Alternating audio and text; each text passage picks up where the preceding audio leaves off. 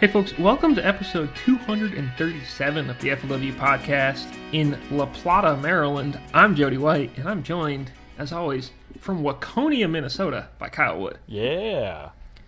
We got all the alternate locations going today, and I like it. Yeah, yeah. We, we did that on, well, I did it on purpose because you weren't in the office. So I was like, well, I'm not going to go in the office. Yeah, I mean, I didn't. I mean, I guess I meant to come to La Plata or La Plata or La Plata. I'm not really 100% sure. It's your second home, so you should be pretty dialed on that. Yeah, and Waldorf. I'm pretty uh, pretty dialed on Waldorf, Maryland. Yeah. But anyhow, I'm here in Maryland. We got a Costa FLW Series Northern Divi- Division event coming up on the Potomac, so that's where I am. Uh, you are, I believe, preparing to uh, go bird hunting or something like that. Uh, I'm heading to North Dakota to work a little more on my house and hang out. All right, so not bird hunting yet. Well, it is their early goose season, so I may try to hunt some geese, but it's not like my sole focus. Uh huh. Speaking of geese, I went to a Wawa this morning. Oh, baby.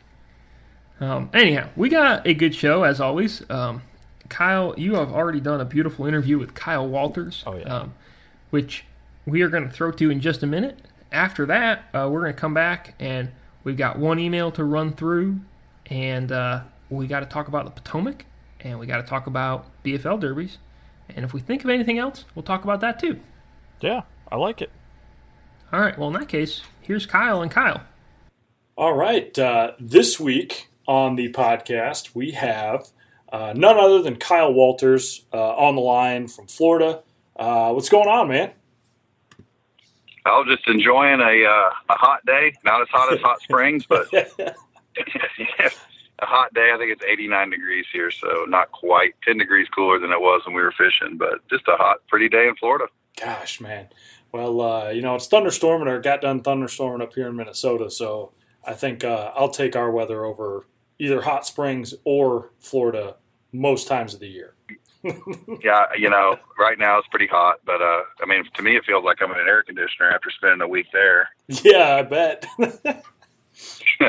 well, uh, uh, I guess I should probably we'll give folks a little backstory. Um, if if they don't know who Kyle Walters is right now, they've probably been living under a rock. But uh, you were our 2018 Costa FLW Series champion. You won on Guntersville last fall. That's how you made it to the FLW Cup just uh, like two weeks ago down in Hot Springs. Um, and I think really before we get into it, well, really before we get into cup talk, uh, right before we started recording, you brought up a, a good point. Uh, we did uh, uh, we, we did like the pundit kind of pick thing for the cup, right? You know, and everyone kind of picked who they thought was going to win, and some guys picked Thrift. You know, I picked Joseph Webster, and I got a text from you on the Wednesday. Uh, that would have been the off day, I guess, right? Uh, of cup practice Right, and it said no love. Just kidding. or the Wednesday before. Yeah. no, lo- no love. Before started, Just yeah. kidding. And I said I didn't want to jinx you uh, because that sometimes happened, and not that I wanted to jinx uh, Joseph Webster, but uh, I mean, I got a chance. We talked to you then in in, in the pre practice report from Hamilton, and uh, you know you seemed you know pretty confident, but tell me a little bit about preparing for this because I mean it was your first cup. It's obviously an enormous thing, but you really even talking to you at the Costa Championship, like when we were filming day five, you seemed so committed to focusing a lot of your effort on Hamilton. Just kind of walk me through that journey from the championship to the cup. Well, I um, as I, you know, after I won the cut, won the cha- won the FLW Series championship there, it didn't really hit me right away. Like I was focused on that turn. Wow, I just won this. This is great, big accomplishment. And then I thought, man, I get to fish the Forrest Wood Cup. And when you think about bass fishing, you know, in the era of oh, it's been 24 years of the cup. I can't remember exactly, but you know, it's something that every year you kind of stop as a as just a fan of bass fishing and you follow the cup. And I don't, and I've been doing it for a lot of years. A lot of times because one of my, my good my good friends fishing it. And just the other thing is you go to BassFan, you go anything about bass fishing in the middle of the summer, and it's about the cup. Yeah.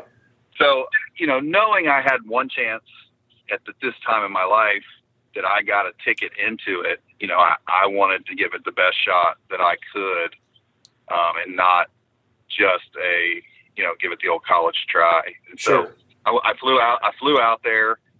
Uh, had a buddy who lives close by, and you know we were able to use his boat and go fishing for a little bit. And I, I looked at the lake, and I wouldn't say I was disappointed when I got done fishing it, but I was like, well, this isn't what I was expecting. So I, you know, I got to sit back and think, well, how, how, how, how, you know, and the, and I do this, and this has a lot to do with just the way I fish. And I think if you talk to any of my friends or anything, you know, I, I'm going to go for it, and that's just the way that I fish. And so I tried to figure out, you know, what's the way that I can go for this tournament, put all my eggs in one basket, and really compete. And when I put it all together, it it became evident to me that I'm going to need to fish deep. I'm going to have to stick with it, and and go for it. So that's what I decided to do. And when I got there, the first uh, when I got there in pre-practice, it was a little bit earlier in the year, just the way the time worked out. We had some family vacations scheduled. The fish weren't doing as hard as what they were doing when we got there. So Sure. I didn't know what that meant when I got. As a matter of funny, the funny thing is, I told Thrift when I pulled in. He goes, "What?" I go, "I have no rods rigged." and he looks at me with this this weird look. He goes, "What do you mean?" I said, "Well, I'm gonna t- I'm gonna get out there. I'm gonna I'm gonna t- you know I'm gonna figure it out." And that was kind of a funny thing, but that was the truth. Like I didn't really know a hundred percent what it was gonna look like Right. and I I don't know if it was just being at the cup, but I come off plane and I'm looking down and I pick up my crankbait. I pick up something, I throw it out there, tie something on, and it was all jacked up. I pick up my crankbait and then on the very first cast, I, I hooked one. There's a boat 20 yards from me, and I just let the reel go slack. Well, the son of a gun goes up, jumps, Mm-hmm. and throws my crankbait. So I'm thinking, well, all right, here we are. That was on a brush pile. We're fixing to go after this thing. And so I spent the next four days, you know, fishing deep. I had three different baits that I could get bit on um, a worm, a drop shot, and that big crankbait. And, you know, I kind of stayed stayed with that. And, you know, one of my friends said, I got a hand to you, Kyle. Every time I looked, you were out there idling or fishing, you know, and I don't mean that as I'm just giving you a scenario. And, I, Yeah, I- right. and that, that, you know, that's that's what I I did. Now, it almost worked. I think, and his thrift, you know, he had he'd had a one-two punch, uh, but I really felt like going in that final day that that I had a chance to win the tournament, and that's the only thing you can ask for going into the final day of the Forrest Wood Cup is that I had a chance. Uh, didn't quite work out, but that's kind of what I what I tried to do. Well, let's even you know if we back up a little, we go to the Costa Championship. You know, you were you were uh, uh, you know punching mats, flipping grass. You the the whole gist of it was like you said like I'm comfortable doing it. You know, this is what I do. This is um, I love a big rod, a big weight, and just you know flip big bass. We kind of come to the other end of the spectrum. Now you're utilizing your electronics. You're idling around offshore. You're looking at brush. Um, I know there's a lot of that to be done in Florida, but like, did you have to train yourself or did you practice a lot at that over the summertime? Or was this something, because, you know, you mentioned uh, you'd been to Cups Past, uh, you know, or following along because of a buddy. JT Kenney is like one of your best bros. Um, so, like, did JT, has he taught you any of that over the years? Or, or kind of where did you become comfortable with that? Just the offshore thing in Um, general.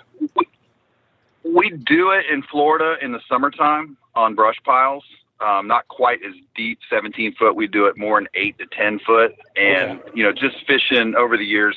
So that wasn't something that I was completely um, not ever doing. And, and when I made the All American, we fished it on the Tennessee River, and so I Mhm. also and I and I did go there with JT, and I did, you know, so I've, I've fishing that big plug. I fell in love with that Spro, that Little John DD, when I fished the All American on Gotcha. uh, Lake Wilson on Yep. the Tennessee River. So I had the rods, I had the reels, I had thrown that plug. So it wasn't like I was going into it with no knowledge whatsoever on how Sure. to work all of that, do it, you know. But you know, I taught myself as the tournament went on, and I think, I think, I think, actually, Kyle, I think that was an advantage a little bit advantage for Oh. me because you know other people might have said, "Oh, well, I'm not I'm not getting a bite for an hour. I'm gonna go do this, or I can go do this." Well, I hadn't. I, I'd like there ain't no way I'm going in there and throwing like a, a whopper plopper along seawalls. Even though I had them in the boat and we do that, that's just not how Kyle Walters is going to compete in the Forrest Wood Cup. Sure. And you know, so I, I almost was, it was almost like you were in a handcuff, and and you knew it, and you had to stay with it, and you had to keep working, and you know, and I had figured out when then I had done it enough in practice um, to figure out when those fish were going to bite and what time of day, when was good, like that dead period. I experienced that dead period in practice. So when the dead period went on for me, a lot of guys would go shallow and try to make something happen. I was just trying to catch one fish, trying to stay with it one more time. And so I think a little bit of maybe call it that uh, not so familiar with a way to fish Mm-hmm. became advantage for me because I knew that to compete it was going to be a, a one way deal. So yes, I've done it. I, you know, we we do fish brush Lake Harris, Lake Kissimmee, you know, Toho. Um, you know, we do we do get to fish it and and then use electronics. I got on that Panoptix, you know, last summer, so you know, I was I was familiar with with how to use all of that. Gotcha. And I, I figured you had some sort of uh, you know, experience there, but it, it's it's cool because I think to a lot of people, uh, you know, they're watching the cup, and on, on day one, I think you were in third. Uh, obviously, day two, you moved to second, and uh, you know, you're, you're like a pound and a half back at Thrift. And I think to a lot of people, they're like, "Wait a minute, isn't this the guy that was like punching grass on Guntersville in the fall? and isn't he from Florida?" So I think, uh, especially probably to some of our listeners, it probably helps to to get a little bit of that reiterated because, um, like the level of guys that come up, and I, I'm jumping ahead of myself, and I don't really want to go down this road yet, but it just kind of shows the caliber of guys that fish a lot of our, you know, whether it's the Costa Series or BFLs, like more well-rounded than people probably give them credit for, and probably even a lot of times than you know, like myself or Jody or, or Kurt, Justin, uh, any of our editorial guys give anglers credit for too. Uh, so I should have picked you. Back to your text earlier. Oh, I just was looking for somebody to give a hard time. You know, it. You know, obviously, I wasn't. I mean, I was rooming with Thrift, and I've got a lot of. You know, Brandon McMillan's a good friend of mine, and he fished tournament. You know, I give a little shout out to him. He made sure three weeks going into the tournament that I had everything that I needed, and made sure you know, he called me from a. You know, just on a whim on an afternoon. Hey, man, I want to make sure you knew this, or hey, I want to make sure you knew this, or hey, I Oh, want to make sure you knew this. So, you know, being he's a professional and you know that was a that was really good you know to, for him and I do appreciate and I called him on the way I'm driving by myself and calling him on the way but it was interesting because you know when I walked into the meeting it was me right I mean Yep. These guys all fished together all year you know I knew the guy from the coast obviously I know Brian we're we're great buddies and I knew a couple guys you know Salzman and Miles but you know I, I was somewhat alone in that world being the cup and and everybody else, you know, a lot of guys that fish four and five. You know, for me, hey man, you know, this is my first one. I don't even I didn't mm-hmm. even know what this. I asked somebody I got, I go, what is the red carpet? They're like, oh. and I, they're like, well, you go talk to you go talk to Chris. I'm like, oh, is it something I have to do? And they're like, no. So I just sat there for a while. You know, ah, that looks like fun. Maybe I'll go do it. You know, Yeah, so yeah. you know, for me, it was it was the first one. My first, my oldest son was moving out to college, so my wife couldn't get there. But you know, she was there, but she couldn't get there for that night. So I had a good time. I sat with one of the college kids, and and we, you know, we had a great time. It was it was a great experience. And but you know, I, I you know, I didn't know what to what to expect. But I do think one one thing, if that had been if I hadn't won the Costa Championship, just say I sneaked in with a fifth or sixth place finish, and I had never won a regional event in a BFL or anything, I think those experiences, no matter how big or little they are, help you fish multiple day tournaments. And and so I mean the nerves weren't you know weren't quite there. You know my favorite thing is the national anthem on Oh, the final yeah. day, and I don't care if I'm fishing it, whatever it is. And I remember not to bring JT back up for any reason, which I think he's somewhere up north right now, but he ta- he called me, but I, on that, I'll never forget this on a BFL regional. He, you know, that, that was I don't know how many years ago. But it was my first real big win, and he said, "Because I don't care what happens." He says, "You you enjoy that national anthem, as you're going to lead because I was in first, lead them, lead, be the first one out. I said that'll never go old, and I've never forgotten that. And so I, I make it a point. I love that national, and it was great. Even though Thrift was in first, I was in second. But it, that I like. Someone took a picture, just sitting there, and you're thinking about that's you know. And so I enjoyed that part of it, and then I came up a little bit short on the fish. Well, it's it, it, it's an interesting thing, and that, like uh, you and I spoke on this just real quick before we actually started recording here, but um, you know, you were kind of saying it's an interesting perspective. We always, obviously, last week I talked to Thrift. Uh, you know, we got his take on the win, and we we talked about and all the other stuff he's done throughout his career. But you know, here, the biggest tournament of your life, you're really not out of it. Like I said, uh, you're a pound and a half or something back going into the final day of the Cup. And what's it like? You know, mentally that anthem's going on, you get out there and you start fishing, and you know it's a tough tournament. And Sunday ter- proved to be an even tougher day, uh, you know, toughest day of the event. What's going on through your head just as as you're rolling and fishing there? Like, does it does pressure get to you? You seem like a real cool guy, you know, like real level headed guy. So I can't imagine it really did. But you know, did, is it this weird thing that you realize, like, man, biggest tournament of my life? I got a shot at this. Yeah, you, and it's a grind. Like, it was. It, it, did. It did come. It did come into play, and I, you know, right off the bat, I caught uh, one of the bet. I think one of the bigger tournaments of the final day. You know, one pushing almost three pounds, and I was like, you know, wow, you might. And right now, I thought maybe I can win this thing. You know, and I felt like everybody else's fish were running away. You know, thrift that was the smallest bag he had. Yep. And it just didn't come to. I lost a good one, which doesn't matter, you know. But it just, I never could get into that rhythm. And then I kept thinking about, okay, on day one at 150, you caught two four pounders. On day two at 11, you caught a three and a four. And I kept in my mind keeping myself in it with, you know, you can do this, you can. And you know, once I backed it in the truck and put it on, you know, put it on the trailer, I had no idea who had won, who who who didn't win. And that and that was funny. Like each day you know, people would say, "Would you know? Did you know?" I said, "No idea." But you get in your truck, you know, and and you'd look on your phone. Holy cow! I'm in the lead, or man, I'm close. You know, right, when, right. when they when they set it off, and it's funny. My cameraman, you know, he could say nothing, and after the second day, he comes up. He goes, "Man, you were in the lead all day." You know, I was like, "Wow." You know, you never know that. Was, that's the cool thing about fishing. But you know, as the turn as the day started to slip away, I started to get that feeling like, you know, you're you're, you're three strokes down and you got the 18th hole to play, and you you know you got to you got to hit a hole in one, and I never did hit the hole in one, but I don't regret. And you know, obviously on the ride home from Arkansas, it's just, it's a long way. I was thinking to myself, did I use the wrong size weight the final day? Could I have could I have downsized? Could I have done this? Could I have done that?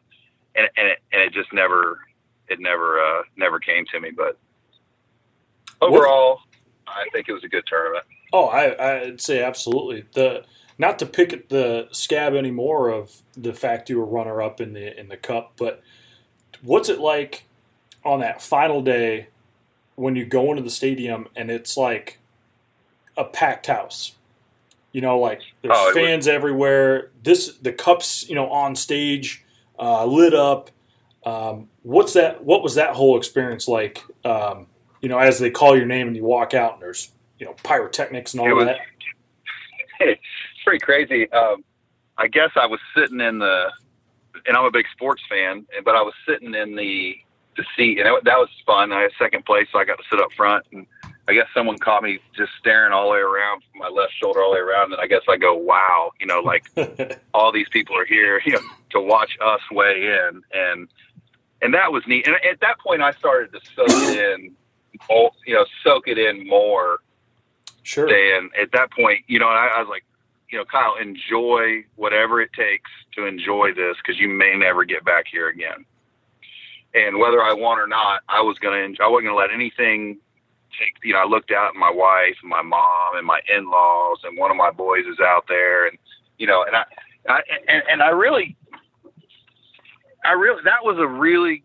I'm glad you asked that question because that was a really good time for me, and it's almost like you didn't want it to get over you know, it's like I knew that Brian had me, and I knew I was going to shake his hand and walk off the stage. And whether that's the last time I fished the cup or not, or whether that's just the first of many, you know, time will tell. But I was almost like, just you know, I had the whole town rooting for me down here. I mean, it was it was unreal. The text messages and the live. I, I don't know if they they could ever figure out how many people in Melbourne, Florida, were watching live, but you know, the preacher in our church said that he he had a few guys in the in the congregation giving him thumbs up or down on how the day was going. You know, that, that, that was, that's what was going on. You know, that, that's what was going on around here on Sunday, and that, and that was fun. And and that that whole um, that whole experience, I didn't want it to get over because I knew reality hits again on Monday morning, and uh,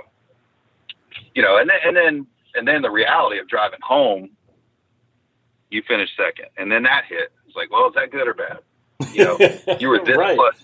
you know what I mean? You were this close to et- etching yourself into bass fishing history forever, and you came up short. And then that, not depressing. That's like, oh man, you know, will you ever get that chance again? Mhm. You know, I don't. You know, like I said, that that's a tough one. You look, no one's won it twice.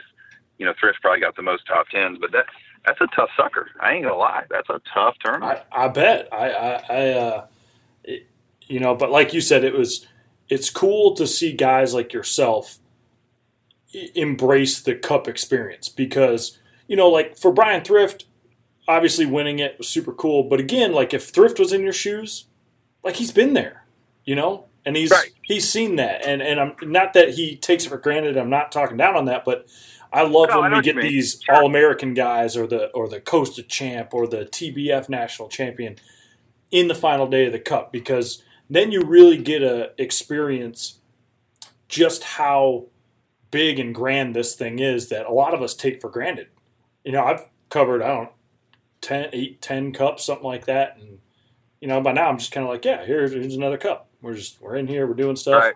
And then when you can see someone like yourself, you know, with your family there, and you're looking around, and you're kind of like, yeah, man, like this is this is all right. I want I, I want some more is of this. Yeah, uh, Yeah, it's a it's a cool that- deal. that was a neat, you know, that for me, the whole thing. So I, I tried to soak it up, but I also tried to stay with not get caught up too much either because I knew I really felt like I was going to catch some fish. And so I, you know, you had to embrace both sides of it. And that's the advice I would give to, a, you know, the All American winner next time or the Costa champion if he's not a tour guy is, and you got to, you got to put that, you got to understand too, it's still a bass tournament you Mhm. still got to go out and fish. You still got to out and perform. Whether whether you got an entourage like I did on day three, watching you fish, and you know you're on a television, but the goal is to catch the fish. So, you know, I, I think my past prepared me for that, especially final day fishing. You know, Mhm. um, prepared me for that. I, you know, obviously I've had the opportunity to do that a few times, but man, what a great time! I, I would I would love nothing more than to go back. I'm going to try to go back. I don't know what avenue I'm going to try to get there, um, but I want another try at it, and I want another tough lake. I want another experience like that. I, you know, people say, "Oh, bring the cup to Florida." Yeah, I probably wouldn't win that one, you know, kind of thing. So yeah, yeah, that, that's the way I feel, and and and I think once you've tasted it, you you, you want to go back, and you know, and then to take the lead there at the final, just even though I knew it was premature, and you know that that part is a great accomplishment with one guy away. You know, Oh, you're yeah. in the lead in a tournament like that. Yeah, and I I get it. Brian won, and you know most of the press after the tournament went that way, and I expect that and, and done all that. But the feedback from people in the community and just fishermen in general, you know, I was happy to represent that group of people um, and hold that torch. yeah, that's that's awesome. The the final cup thing I want to bring up before we uh, we can move on is uh, you and you and Thrift uh, and Buddy Gross who all room together. Yep. At the cup. Just me and me and Thrift and Buddy. So in practice, uh, I don't know how much you guys talk. I know that when I rode with Thrift on day two, you had given him some. You had some uh, mangrove snapper, I think it was, that he was eating in the boat. Uh, he gave me a little piece. It was delicious. I don't know how much. I'm sure there's fishing talk, but uh, obviously going one and two throughout the, the course of practice, would you guys kind of sit down at night with a cold drink and look at each other like, yeah, I think, I think you know we might we, we all might be seeing each other on the final day or something like that. You know, did you guys kind of know throughout practice that No, maybe you- you were onto something? No, you know, Brian's a funny guy. Like, like he doesn't he doesn't believe he's on anything ever. And I and I don't say that in like a bad way. I don't I don't I think Brian's such a competitor that even if he knew he had some fish, he wouldn't think they would bite. So he's always trying to find more and this, that, and the other. So to be honest, we really never.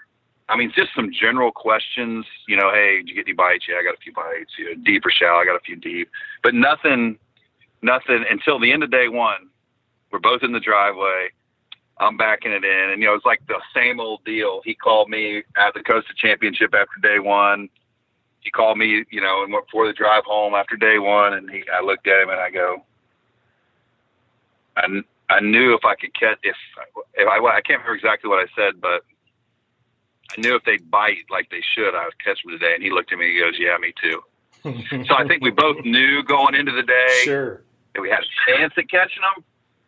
Again, I could have come in with eight pounds and said, well, they just didn't bite for me. And, and that was the extent of, of what we talked. And then, you know, that was it. But it was kind of a funny snicker. And then at the end of day two, kind of same thing. I got the same phone call from Thrift. And then the end of day three was the best phone call ever. And I actually have it recorded. I don't know if I'll ever show anybody, but the kid with me goes, man, can I return? He goes, Brian Thrift calling. Can I return? Can I, can I take this phone call? And I was like, yeah.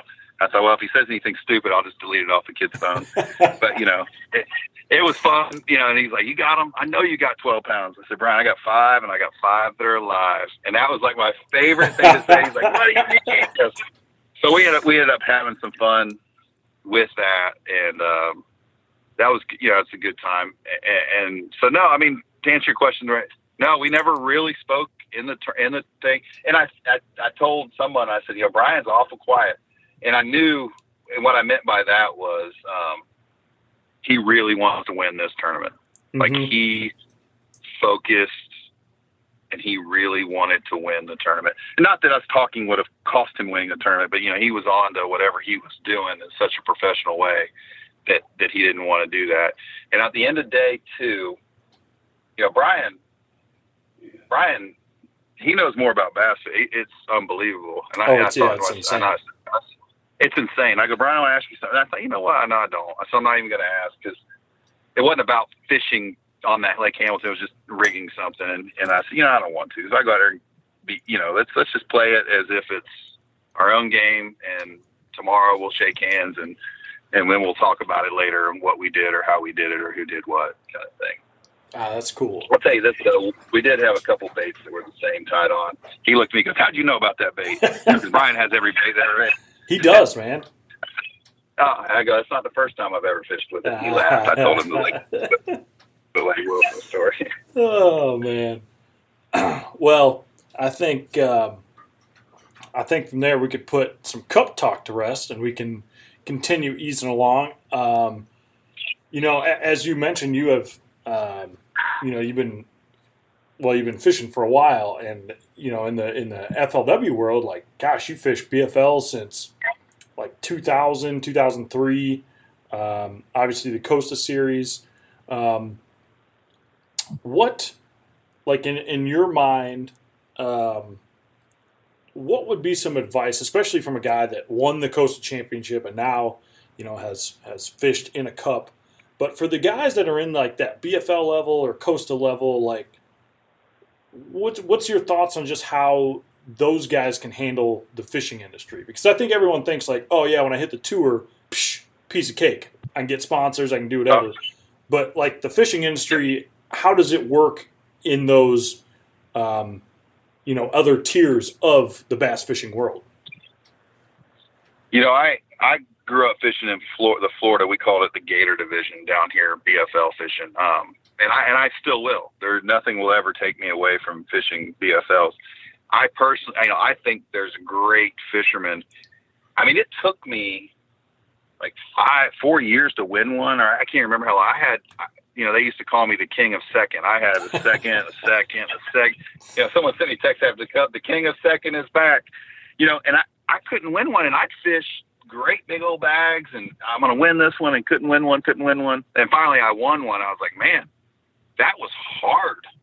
You know, and if you look back at the guys that fish in Florida, not a lot of them have multiple wins down here, and you know, so we're fishing, and and then the same group of tier fishermen that win, they they go then they went to Costa with me. I'm like, man, I'm never gonna win a Costa. You know, you win if you look at the top five. I mean, Robbie Crosno is one of the, the nemesis I fish with. All we'll run each other. I mean, he was on my heels both times at Guntersville. Mhm. You, know, so you don't, you know, you can't shake the the BFL fishermen. I don't think people do, but it's a it's a tough world, and I respect it a lot. I mean, there's guys like you know Gary Simpson, you know Marvin Burdinsky, Paul, Dra- you know guys, older guys. I mean, Gary's fished seven All Americans. The guy's incredible, you know, and and and those, you know, they got to go to a regional just like I went to Hamilton, and then do well there, and then go to the All American, and then you know just just come up short in the All American. But you know, the Joe Kramer, and, and John Cox started down here with us. You Yeah, heck JT yeah. fished down here with us. Bobby Lane fished with us. You know, I mean, there is a slew of great FLW, you know, bass fishermen and BSS guys that fished these BFLs, and you know, some of them just want to make that move earlier than others. But I, you know, I, I got a lot of respect for guys that stay with the BFL, stay with that All American program. You know, which is a great program to to fish. You know, I mean, All American when I got to go there, I mean, that was that was awesome. And and someone asked me, said, "What do you want to do?" I want to go win the All American. I want to go back to the All American. And why, you know, why that is, I don't know exactly, but I do know I spent many a cold days sleeping in a hotel, trying to figure fish out, fish not biting, you know, practicing hard, just like we do for the Cup, you know, to, to be in these tournaments. So, you know, my, I guess my advice would be just to stay the course, and when your time comes to to make the move, when you you can do it to the Costas, go do it, and you know, try to win that championship to get to the Cup. But don't don't have any disrespect for yourself or anything else because you are a good BFL fisherman, because that is something to be very very proud of. Do you think, um, like from my point of view, in, in covering a lot of these tournaments, uh, and like with social media the way it is nowadays, I feel like that for some of the guys that are getting into it, and, and you know they could probably are mostly younger guys, but I, I feel like they get ahead of themselves. Like they're more worried about trying to get a sponsorship, which like you know realistically might be like twenty percent off some product, ten percent off some product, and while Right. that does help, Right. uh, but do you think, at, especially at like the BFL level, like just worry about fishing, just catch some fish. Just worry about fishing. The, Yeah. the sponsors will come. yeah. you know, and okay. I, the sponsors will come. You, you're going to win. They'll find you. Um, you know, the sponsors come. I mean, I, I started with, you know, nothing as far as sponsorship goes, and now, you know, and, and I got a lot of those fishing BFLs, and you know, coming into the All American and then the Costa Championship and things like that. But they'll come. But just stick with the basics go fish, learn how to find the fish. Don't worry about what boat you're in, what you look like, how fancy your jersey is.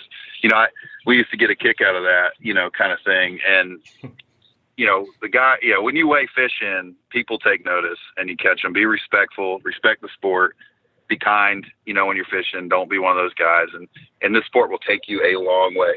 It still goes back to the grassroots of fishing. It never will stop. And, no matter what. You got 150 guys fishing the tour. You got 3,000 or however many fish the other things. You know, sponsors know where they make their money and, and where, where stuff happens. And, you know, the tour's a great place to get sponsors, but there's other stuff out there. But I wouldn't worry about any of that. You know, do something you can afford, catch bass, the, spon- the sponsors will come. Yeah, I think that's I think it's a really, really, really solid piece of advice. Um, gosh, you know, the other thing that I kind of want to pick your brain about moving forward a little is um, you mentioned you live in Florida, and uh, you we've brought up now that JT Kenney uh, is a, a good buddy of yours. I am a huge JT Kenney fan. Uh, and I know for years we always talked about like trying to get down there to go saltwater fishing, and then talking with you at the Costa Championship.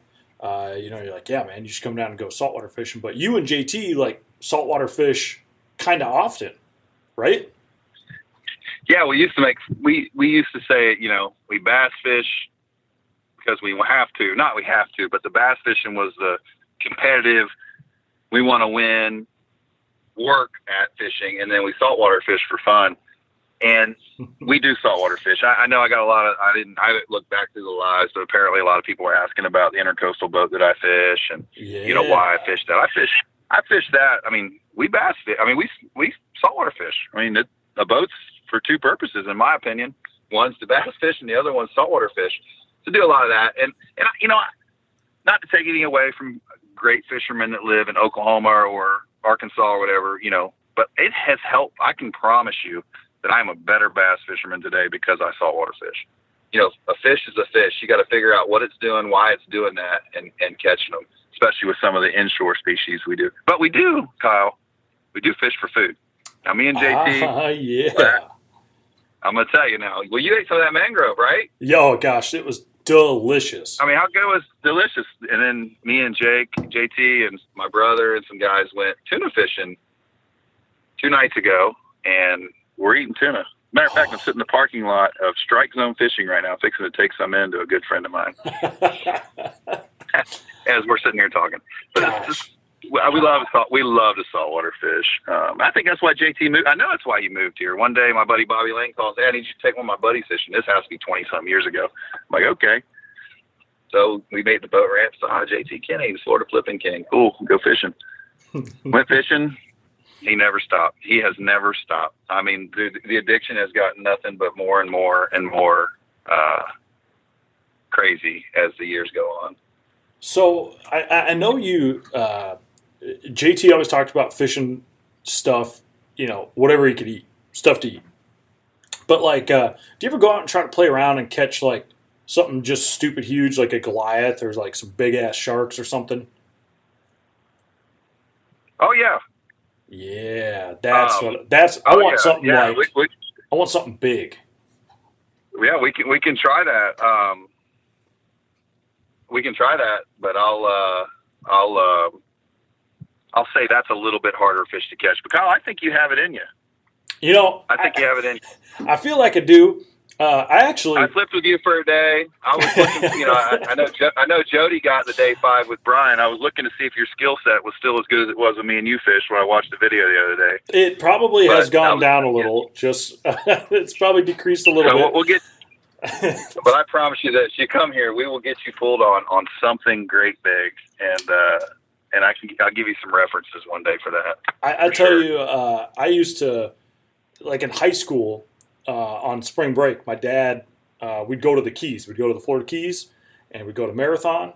And uh, Oh yeah, my dad knew a captain down there. We'd go fishing, and, and one day he took me. Uh, we went out to this wreck. He had this like I don't know what it was, like a 34 foot center console or something with like twin 250s. And we get out there, and he like pulls out this giant broomstick of a rod. Well, not giant, short, but like you know girthy. And he throws it in the rod holder in the gun of the boat. And I'm like, dude, this is what I'm talking about. Like, here we go, baby. Like we're about to we're about to catch jaws for all I know. Well, he tells me that he he dove this wreck and uh, you know he said there's like a couple big Goliaths on it. We're gonna try to catch one. So I'm like, sweet. So I can't remember what I caught. Something like maybe uh what am I thinking? Like a bonita or something, probably. Yeah, probably so. Yeah, And uh, man, he threw that thing on like the world's biggest circle hook I've ever seen with like the world's biggest piece of lead and dropped it over the side. And I never, I'll never forget. He put that rod inside the boat. I had like my wreck rig. You know, we are catching some snappers and stuff too. And he's sitting it there, and he told me, Kyle, if you see like some line come off this rod or or the rod move, basically let me know, right? But then he went back to like doing other stuff. So I'm thinking like, oh, okay, this is probably like not gonna happen, but I'll just be I'll be aware of it. And dude, it was like two minutes later, it seemed like a scene out of Jaws. Like the rod kind of like tapped a little and started just slowly sagging down. And I was like, "Hey, uh, Jeff, uh, I, I, I think you got one." So he runs back, locks the the drag tight on it, and then like gets the boat like on half plane, and just starts like driving off the wreck. And that rod is doubled over, lines kind of ripping off of it, and the whole time, like Minnesota high school Kyle, uh, you know, the biggest thing I'd caught to that point was probably like a, you know, forty pound sturgeon. Uh, I'm like, dude, this is the coolest thing I've ever seen. Now the fish, I guess, got us in the wreck. It actually straightened the hook out, and my dad has the Oh, hook. no. My dad has the hook uh, at his office on his deck, but it was like that right there made me think. I think I could get into some more saltwater fishing. Like, there's something big enough down there to bend out of whatever size ot hook that was. Like a, I don't know, 12, 4, uh, is giant. Uh, so that that was kind of my like. Ever since then, I've never I've never caught one, uh, but that thing seemed big. So I would be more than down to wrestle some big stuff with you, especially with you and JT, because I feel like even if I was getting pulled in, you guys could probably like wrestle me and bring me back in the boat. We'll just we'll just we'll just grab you by the legs and Yeah. just let you go in a little bit. Yeah, then pull you back yeah. I'll probably need to cool off a little For sure. anyway, so it'd be fine. It'd be worth it. Um, yeah, no, no. I mean, eh, the offer still stands. I mean, we uh, we will definitely go do that at some time soon. We can, uh, we can, we can, we'll, we'll work it out. And I'm just going to say, uh, the offer stands. If you would ever love to come up to Minnesota and go ice fishing, uh, I, I, you could get you and JT could come up. It'd be fine. Uh, we could probably find some cold, delicious, delicious beverages to drink. And uh, Yeah, that, that's good. I heard- they have those in Minnesota. At uh, you know, fairly plentiful. Yeah, uh, and you know we could catch some stuff through an eight-inch hole while it's you know thirty below outside. Uh, you know, just to just to be fair, I'll just trade you cool trips. cool trips. Well, I'll tell you what. Let's do mine first, and then we'll decide whether we're going to go do that. Uh, one. gotcha. Uh, yeah, here you go. Just you texted me a picture of this Goliath you caught. Uh, this is from your Instagram page. So if you're listening, folks, you could file uh, follow Kyle uh, Kyle Walt Bass Seven Instagram. Uh, dude, that thing. How big is that thing? That was the biggest one we've ever caught, um, and or that I've ever caught. And I want to say, man, that thing was pushing over 500 pounds. Dude, Um, yeah. So I'm sold. I'm sold. We'll, we'll get it all figured out. Uh, the fall is kind of a slow work time for bass fishing. Um, so, you know, this will be good for maybe some planning, right? This will give us time to. Chit chat and Yep, get something lined up. time to plan. Definitely. Definitely. Well, uh, definitely. Kyle, I appreciate the heck out of you taking time out of your day to join me uh, and chat. I'm gonna let you get rolling, but before I do, I obviously mentioned your Instagram. But for the folks listening, where can they follow you along and keep up with the goings ons of your life? Uh, this Instagram page or the Facebook page, um, just Kyle Walters, and uh, we'll be announcing soon, hopefully, what next year's going to hold uh, for fishing. And not sure yet, Kyle. Really not sure. You know, we'll we'll see um, see what's out there. I dig it, man. I dig it. Well, uh, I'm gonna let you get back to work. Like I said, I appreciate the heck out of your time, and uh, we'll be chatting with you soon to get a uh, Florida fishing trip lined up. Maybe I can call it a work. Thank you Who very knows? Let's do it whenever you're ready. All right, man. We'll talk Thanks, to you Kyle. later. All right, Kyle. Uh, first on the agenda is the Costa FLW Series event on the Potomac. Uh, it's the second event in the Northern Division, so we'll get to we'll get some AOY clarity. Um, expect Bryan Thrift to continue to be in the lead because he's Bryan Thrift. That Oh, he man, is, he's- yes. he's fishing all of them this year. So uh, Casey Smith, I'm sorry about that. Just ahead of time. I know this was your this was your chance. You were feeling it, but yeah, Bryan Thrift is still fishing all of them. So it could be tough. um, but anyhow, it uh, let's see. It'll go Thursday, Friday, Saturday, and I guess it should be kind of like a normal Potomac tournament. Um, I I talked with uh, Kurt Mitchell ahead of time, and he basically said, you know, he wasn't getting great numbers, but the ones he was catching were pretty good. And he hadn't really figured out like a hey, this is all grass. It's you got to be on the hard cover. You got to be doing something else kind of deal yet. Apparently, there's less uh, milfoil than usual, but a lot of hydrilla Oh. Um, which I don't exactly know how that shakes out. I, I know in the past when I've seen hydrilla on the Potomac, some of it is almost too thick to fish, you know, especially at low tide. Mhm. So that's maybe a concern, and maybe like that kind of leans things toward that hardcover side a little bit more. Uh, or maybe it makes it like really more important to like really be on your best stuff at exactly the right time because at a certain point you're just not going to be able to effectively you know present a bait to the fish. Right. I'm not again I'm not sure, uh, but we'll find out We- because we will. it's the Potomac and you know we've been here a lot so we kind of know what to look for and we know when stuff is different. It's like all right well this is interesting here's something you know we haven't seen before and so we'll be on the lookout. Hey, how hot's it going to be this week out there? Oh, let me tell you, it's going to be really hot tomorrow uh, on Thursday. But then the high is 80 on Friday, Saturday, and Sunday. Cool. So, yeah, it's going to be beautiful. One actual, while we're talking about weather, there were some pretty major storms last night here. And obviously, I haven't had a chance to ask anybody yet or to go on the water. But my thinking is a, a chance that we could have some blowout situations in some creeks, maybe, just because of the amount of. There was a ton of lightning. I can't really tell if there was a ton of rain. There was definitely a ton of rain in places. Um, but usually, like on the Potomac, when those creeks get muddied up, usually the fishing is not good. So I wouldn't. I wouldn't be surprised to see maybe some creeks get kind of almost put totally off limits just because they might have got blown out. And maybe by Saturday or Friday afternoon, it's all good again. sure. But maybe, you know, today and then day one of the tournament, maybe there's some places guys really have to stay away from. I don't know. Hmm. But we'll see. We will find out. Yeah. Um, so that's a, I guess that's pretty much that. Do you have any questions or storylines you're interested in? Mm, no, I'm uh ready to see how this bad boy sh- shakes out. Yeah, I would say me too. Um, I had a I had another thought uh, a minute ago. Oh, one thing I wanted to mention, and we're going to get to this when we make uh, picks, which I guess we might as well do now. But like, this is not a huge field, but it is a stacked field. Oh Um, yeah, there are some like pretty significant names fishing this derby, uh, and we'll probably pick quite a few of them. Um, but like, it would be even if you know we've seen all sorts of winning weights sort of vary around the Potomac. It wouldn't shock me to see some really good weights in this tournament just because there's some super good fishermen in this tournament. yeah, for sure.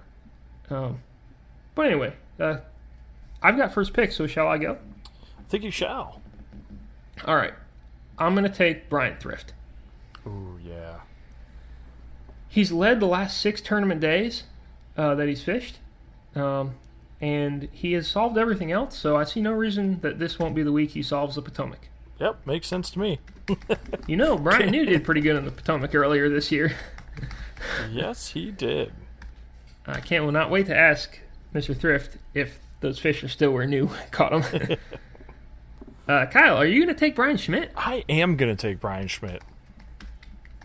All right. Fun fact about Bryan Schmidt: on Sunday, he and I are going to go fishing. Dude, wait, striper fishing or like? Well, I'm going to try and talk him into both. Oh but yeah, definitely bass fishing dude, because that's cool. first of all, like how cool is it that I get to go fishing with Bryan Schmidt on the Potomac? Uh, right? like that's way cool. uh, but like Kurt and I were thinking there hasn't really been a lot of like super good stuff written about tides. Or there has been, but it's not with Schmidt. And so we're gonna try and write the definitive title uh, game plan oh, I love it. we're gonna try and basic. I'm gonna try and take as much of Schmidt's brain and put it on paper as I can, Yes. or on the screen. Oh, this is gonna be sweet. I hope I hope it turns out as good as it could. Because, man, you could write a book on the stuff he knows. You know what I mean? Oh, for sure. Anyhow, now it's my turn. Um, and I'm gonna take Adrian Avina. Oh, good call. Um, Adrian Avina proved that he can catch big fish, uh, although it took him a day to get used to it. and uh, he's done extremely well in the Potomac many a time before. Yes, he has. Kyle, who you got? I'm gonna take Joe Wood. Oh man, I like what you're doing. Yeah. Uh, let me write this guy down. This puts me in an interesting predicament. because I kind of there's there's a lot of guys that I'm interested to try to take. I think because we kind of been over how there's like quite a few guys who've done well in these Yep. derbies. Yep. Um, but I'm gonna take Greg Wilder. Oh, that's who I was gonna pick. Dude crushes them this time of year. Yeah, Just he generally does. on the river. He makes top tens left and right. He probably should have won uh, at least one of these things. And uh, man, maybe this is his year. I will say, so he fishes a methiolate trickworm a lot. Um, and the problem for him is that he keeps doing well, and so we keep taking photos of him, and it's impossible to hide a methylate trickworm. and I think more people might be fishing a methylate trickworm these days than used to. Sure, sure. But man, I don't see any reason he can't keep catching them because dude is seems to be pretty dialed when it comes to Costa time on the Potomac.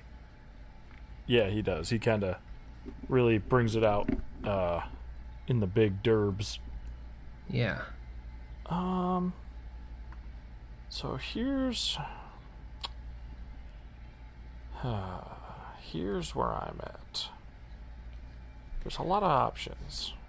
What you want is a little Dakota Ebare. The Dude. man is always good to us when we have a Costa. I it, it's heavily thought about that. I also, But then you were like, I hate Dakota. He's bad. And I hate cowboys. well, I feel like I should jump on the bandwagon. You know, What about Justin Atkins? So you can have a FLW Cup champion and I can also have an FLW Cup champion. Well, I also thought about Troy Morrow because he did pretty good in the BFL we had on the Potomac over the weekend. yeah. And Troy Yeah. does well on the Potomac quite often. Sometimes he doesn't, but sometimes he does. And then I just closed my field list, so I can't. Oh, there it is. Want me to just read everybody on it? and uh, uh, but yeah, like you said, I mean, gosh, there are a lot of there's a lot of names and there's a lot of hammers too. Um, I might have to go.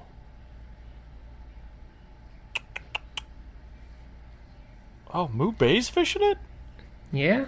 Dude. I tell you what, though, I feel like I may, I, might have made a really good pick there with Wilder because it seemed like you might have been leaning on him.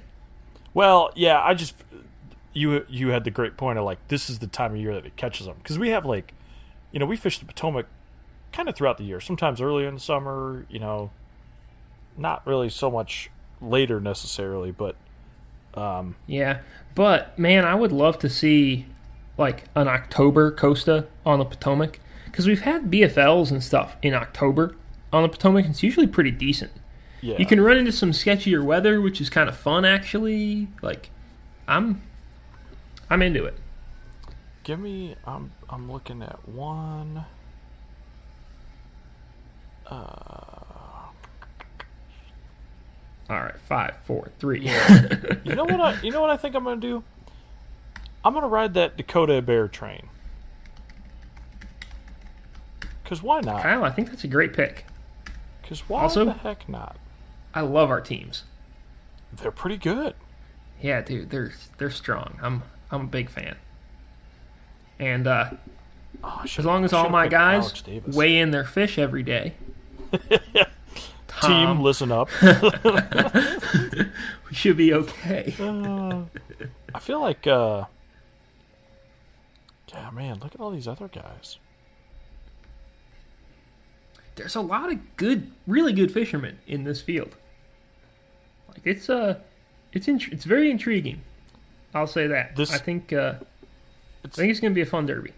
it is, and it's gonna sound weird. Like, uh, you know, I, I try to follow along with uh, all Costas, but this week, uh, I think I'm handling most of the like editing and such of the Costa. So then, like, I have heard rumors of that. it's like a you know like you really get to be more involved than normal i think right like just because uh, we'll be texting a little more than usual and i think that's i think that'll be cool to uh, I like it for our Costa picks, I should say, because then I'm a little more. I get more You- up to date instead of like a in on 'em. surprise on the final day when I'm like, okay, looks like it bombed. Well, that's the thing, because sometimes you can watch like one or two guys weigh in, and you'll be like, "Oh man, this must have gone badly." But then you don't see like the day two weigh in or something, or and you you don't realize it. Yeah, exactly. So, uh, I'll get a I'll get a keep up to date a little better.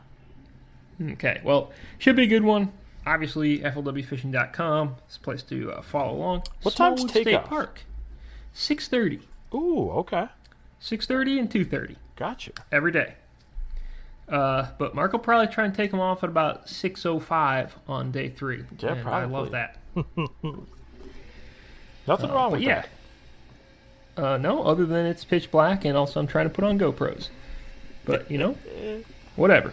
That's okay.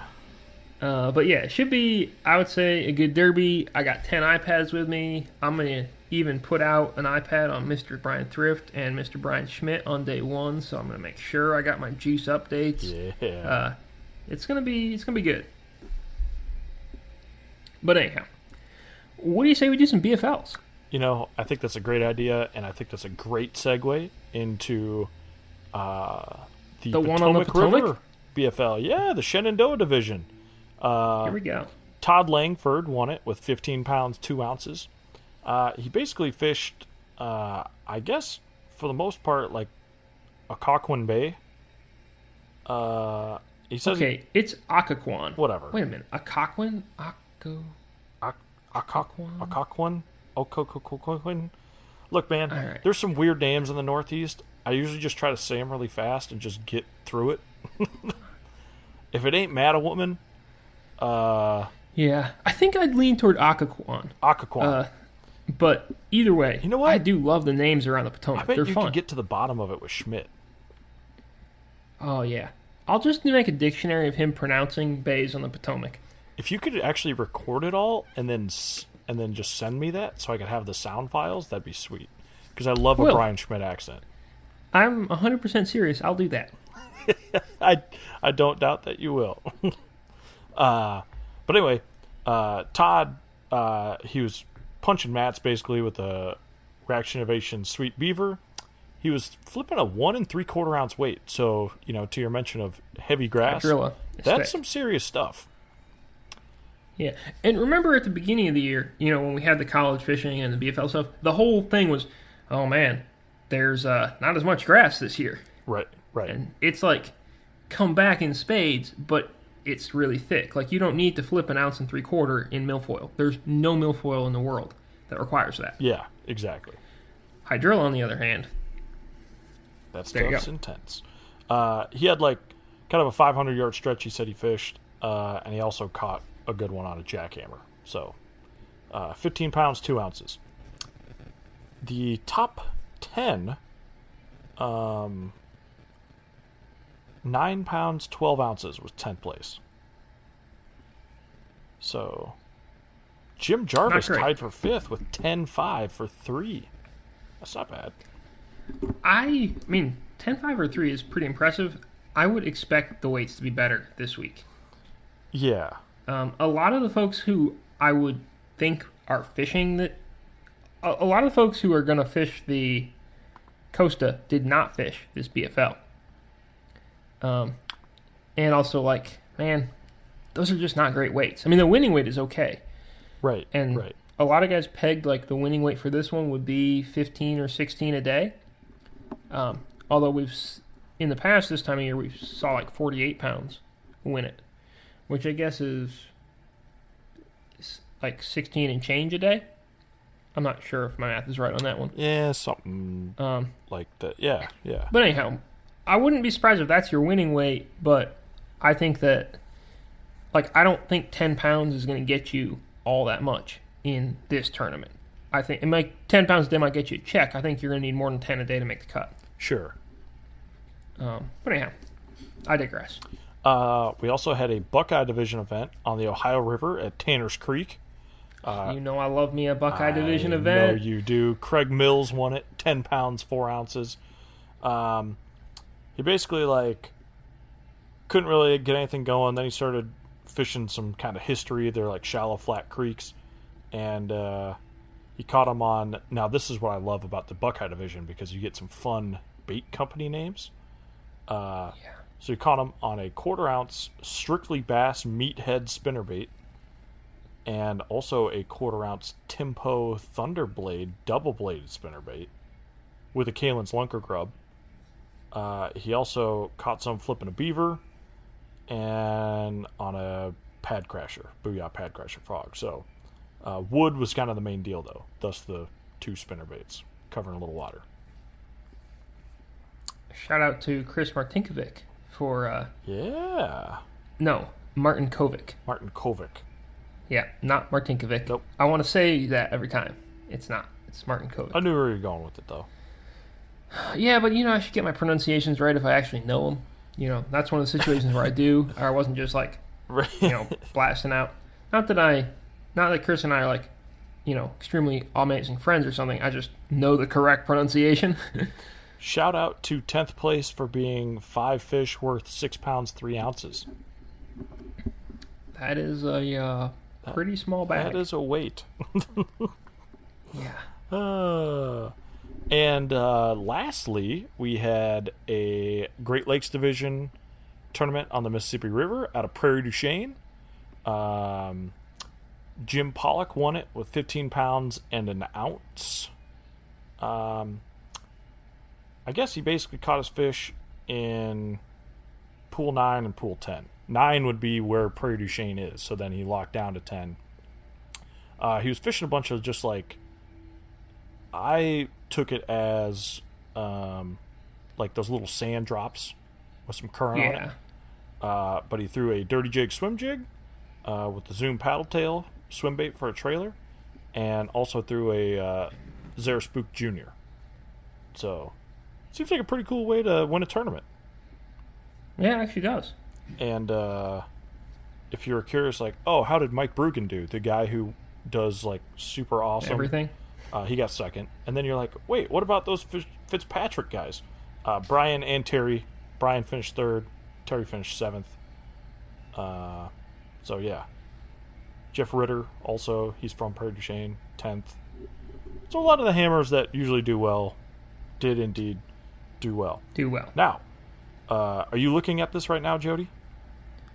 I am. Did you look at the big bass?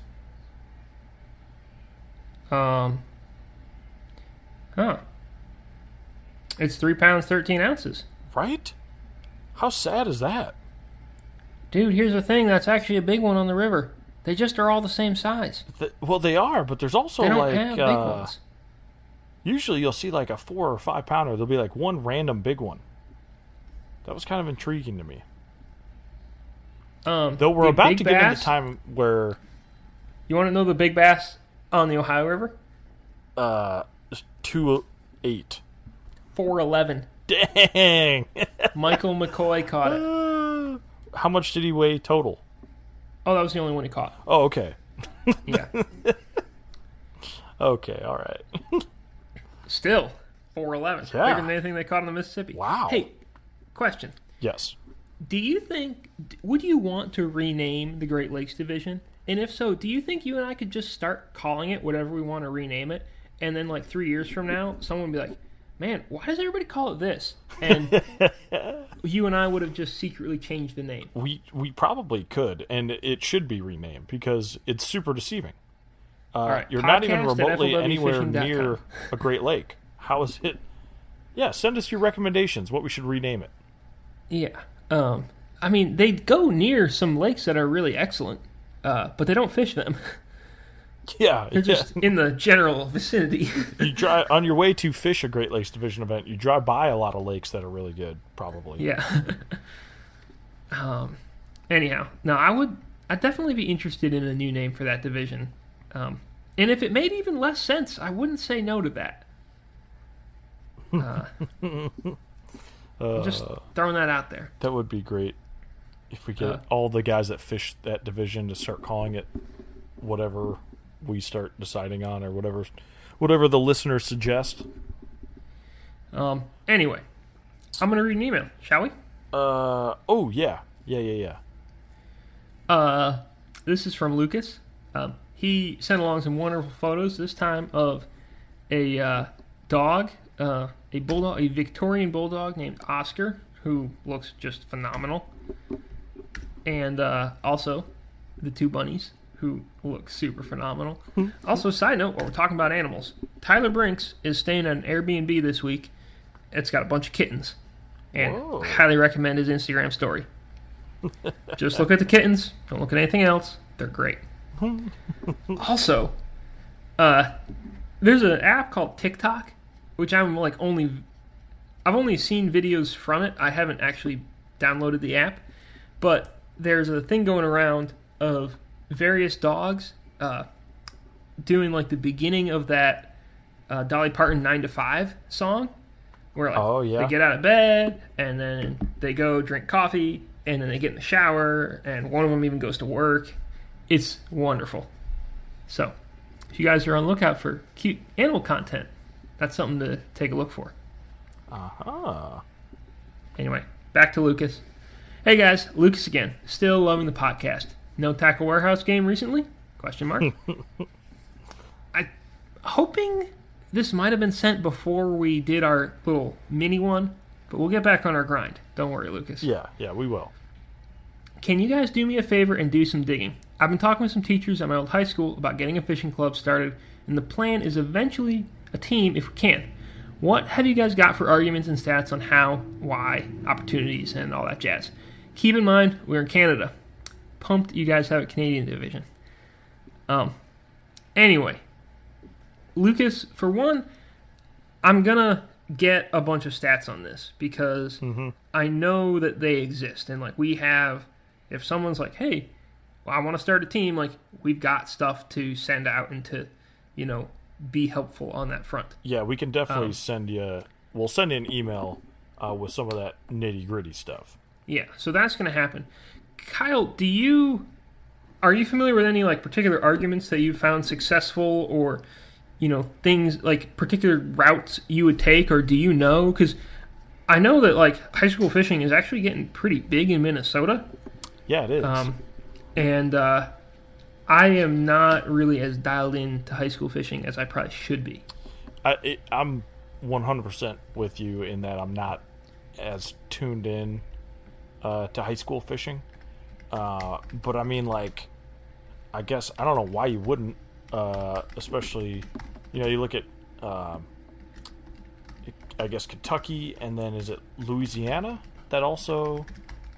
Uh, does Louisiana have it sanctioned as a high school sport? Or I don't know. I know getting- Vermont actually does. It seems to me that actually having it be a high school sport is like not a bad thing, but not really a super necessary thing. So I'm assuming it's not a high school sport in Canada. Um, right? But I guess what I'm so it'd be like a sort of club level thing. But I think Yeah. that's fine. It, it totally is, but I think the fact like you could say that wow, since there are several states that are or already have it sanctioned as an like an actual high school sport that you could like letter in, and other states that are um, leaning that way, and I think Minnesota is probably considering it. Um, but like, why not? Right? Like, it's another way to get kids involved. It's another way to, uh, you know, give them something to do. Another reason for them to be involved in a group, which can help them, you know, like going on to college level, uh, or even heck, I it might even be a lot of the reason that some kids go to college. Well, and for sure in the college level, right? Like you and I know Oh, yeah. people that go to college or to a particular university solely because of the fishing team they have. So, um, yeah, I don't really think there's anything wrong with it, eh? A indeed. uh, hey, while we are, while we're talking about Canada, we should talk about the FLW Canada Cup on BOQ. Oh, yeah.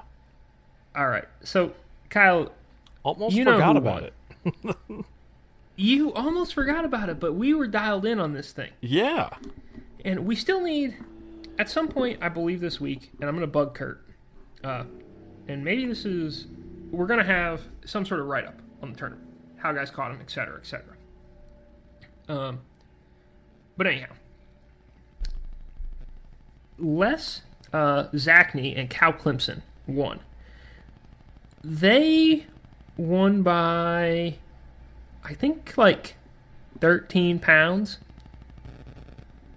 which is a lot. Yeah. Uh, they caught 22.48 on day one, 21.34 on day two, 24.54 on day three. These are five fish limits, folks. Yeah, they brought the heat. Yeah, I think they had a mixed bag every day as well, which is just out of this world. Yeah. Um, and then Cooper Gallant and Danny McGarry finished second. Uh, they weighed 18, 16, 19 for a total of 55 pounds, um, which is good, uh, but a distant second. Yeah. Um, and then uh, Bob Izumi and Darren Izumi finished third, uh, and they had 54.44 total. So almost uh, qualified for the Costa Championship. Those top two teams are going to the Costa Championship. I don't exactly know how it's broken down between co-anglers and boaters or what. Um, I need to, I guess, learn a little more about that. But anyway, that's the uh, lowdown from the BOQ.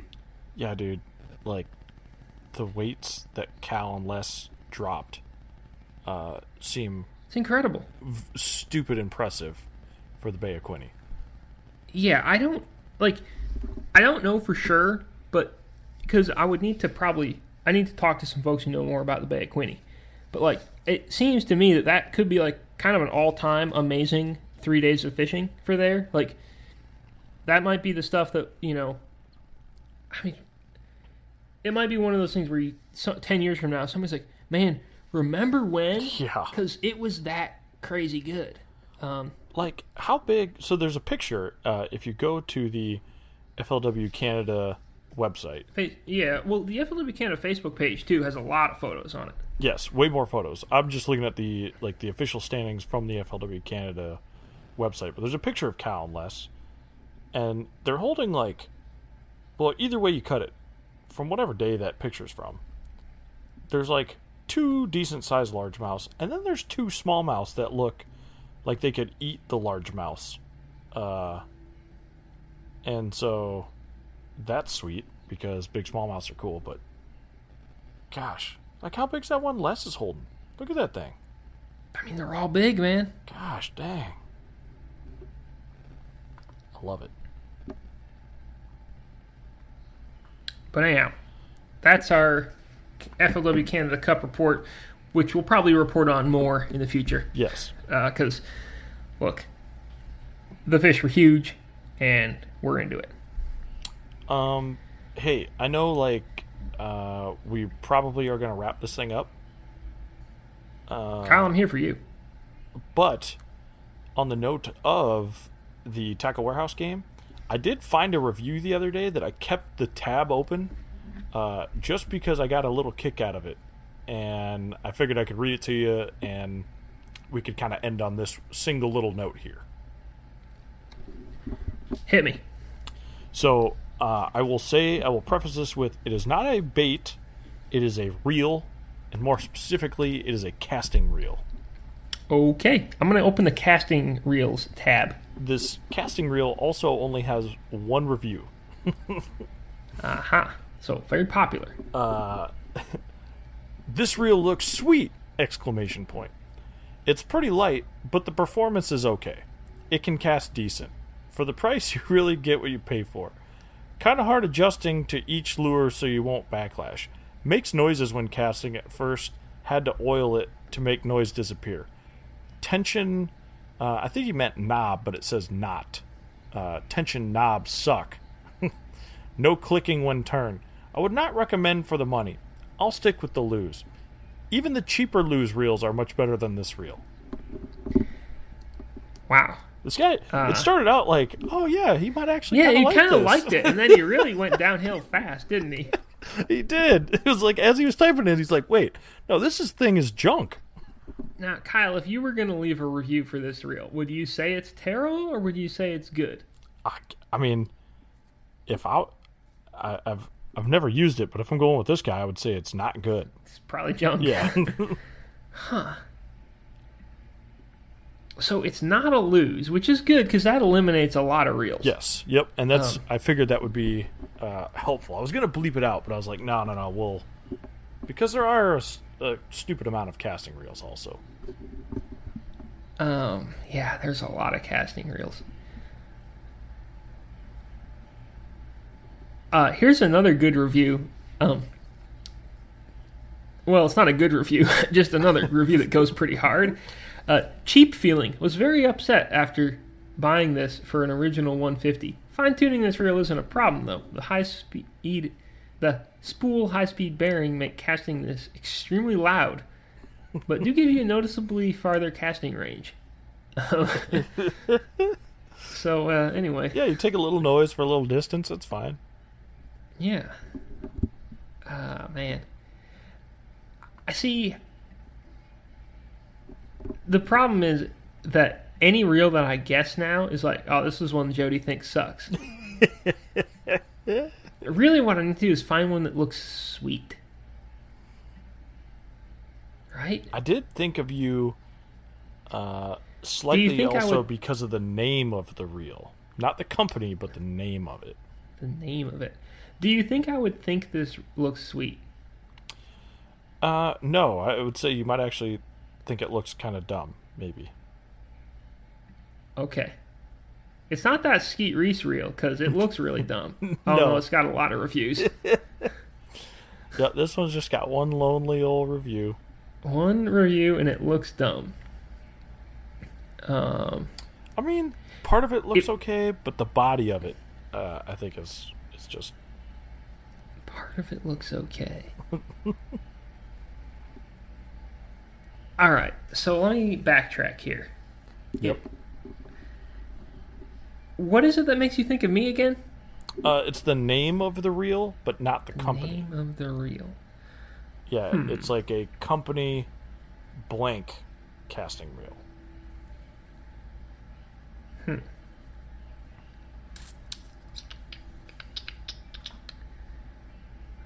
All right.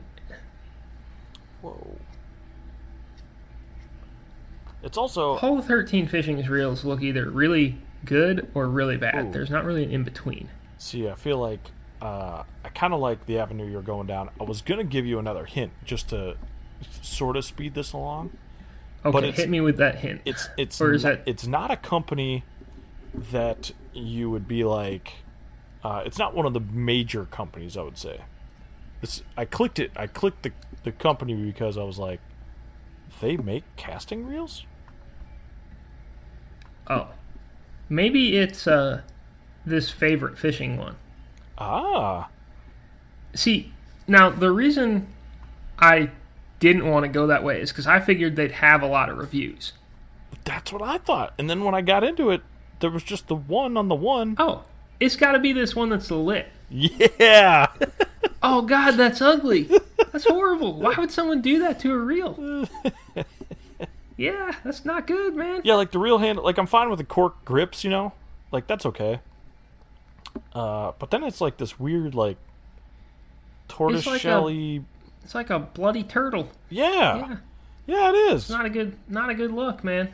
It is. Not a good look at and all. it's apparently not lit. So Yeah, very not lit. oh well. Hey, the nice thing about all their reels is they're all the same price, yeah, which that's like doesn't make any sense. or does it? uh, uh, maybe I guess. I don't understand. I, I yeah, I guess I'll have to. We'll have to dive into this more if we're going to dive into why favorite fishing has four reels for the same price that might be different. They all have different uh little um. They all have different blurbs, which makes me think almost like they're like, you know what, we could put four good features in a reel, but what we're going to do is we're going to put one good feature in four reels and put mediocre features in in on top of them. You know what I mean? And like you just got to Yeah. pick. Oh, But in that case, they should be like this reel casts far, this reel works. This reel Yeah, uh, yeah. has a high gear ratio. This reel has a high has good drag. nope. Like they should break it down a little easier for me. But look, I haven't used these reels. They could be excellent. they could be. Yep. Yeah, we don't know. Although the one that's lit is apparently not super lit and definitely ugly. um, I'm willing to say that much. yes. All right, well, you know what? Tackle Warehouse game has returned. That's two episodes in a row now, Boom. folks. We're crushing it. Um, Kyle, you got anything else, or are we out of here?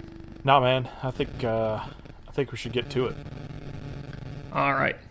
Well, in that case, uh, FLWFishing.com is a good place to be. Uh, we are all over social media. Kyle is Kyle Lumber on Instagram. I'm Jody Blanco.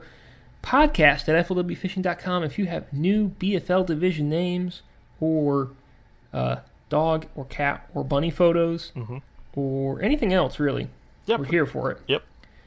Um, I've been thinking we might try to do like a mailbag show at some point in the future. We gotta kind of we need to accumulate some questions and stuff like that, but I think that could be a fun thing. Um, Oh yeah, for sure. it's you know it's an idea I had. I'm not saying we'll actually execute on it. We definitely need a stock of questions. Um, and I guess that'll about do it, man. I think it will. Uh, have fun at the Potomac. Have fun fishing with Brian on Sunday, and um, I guess we'll uh, chat with you next week. See ya.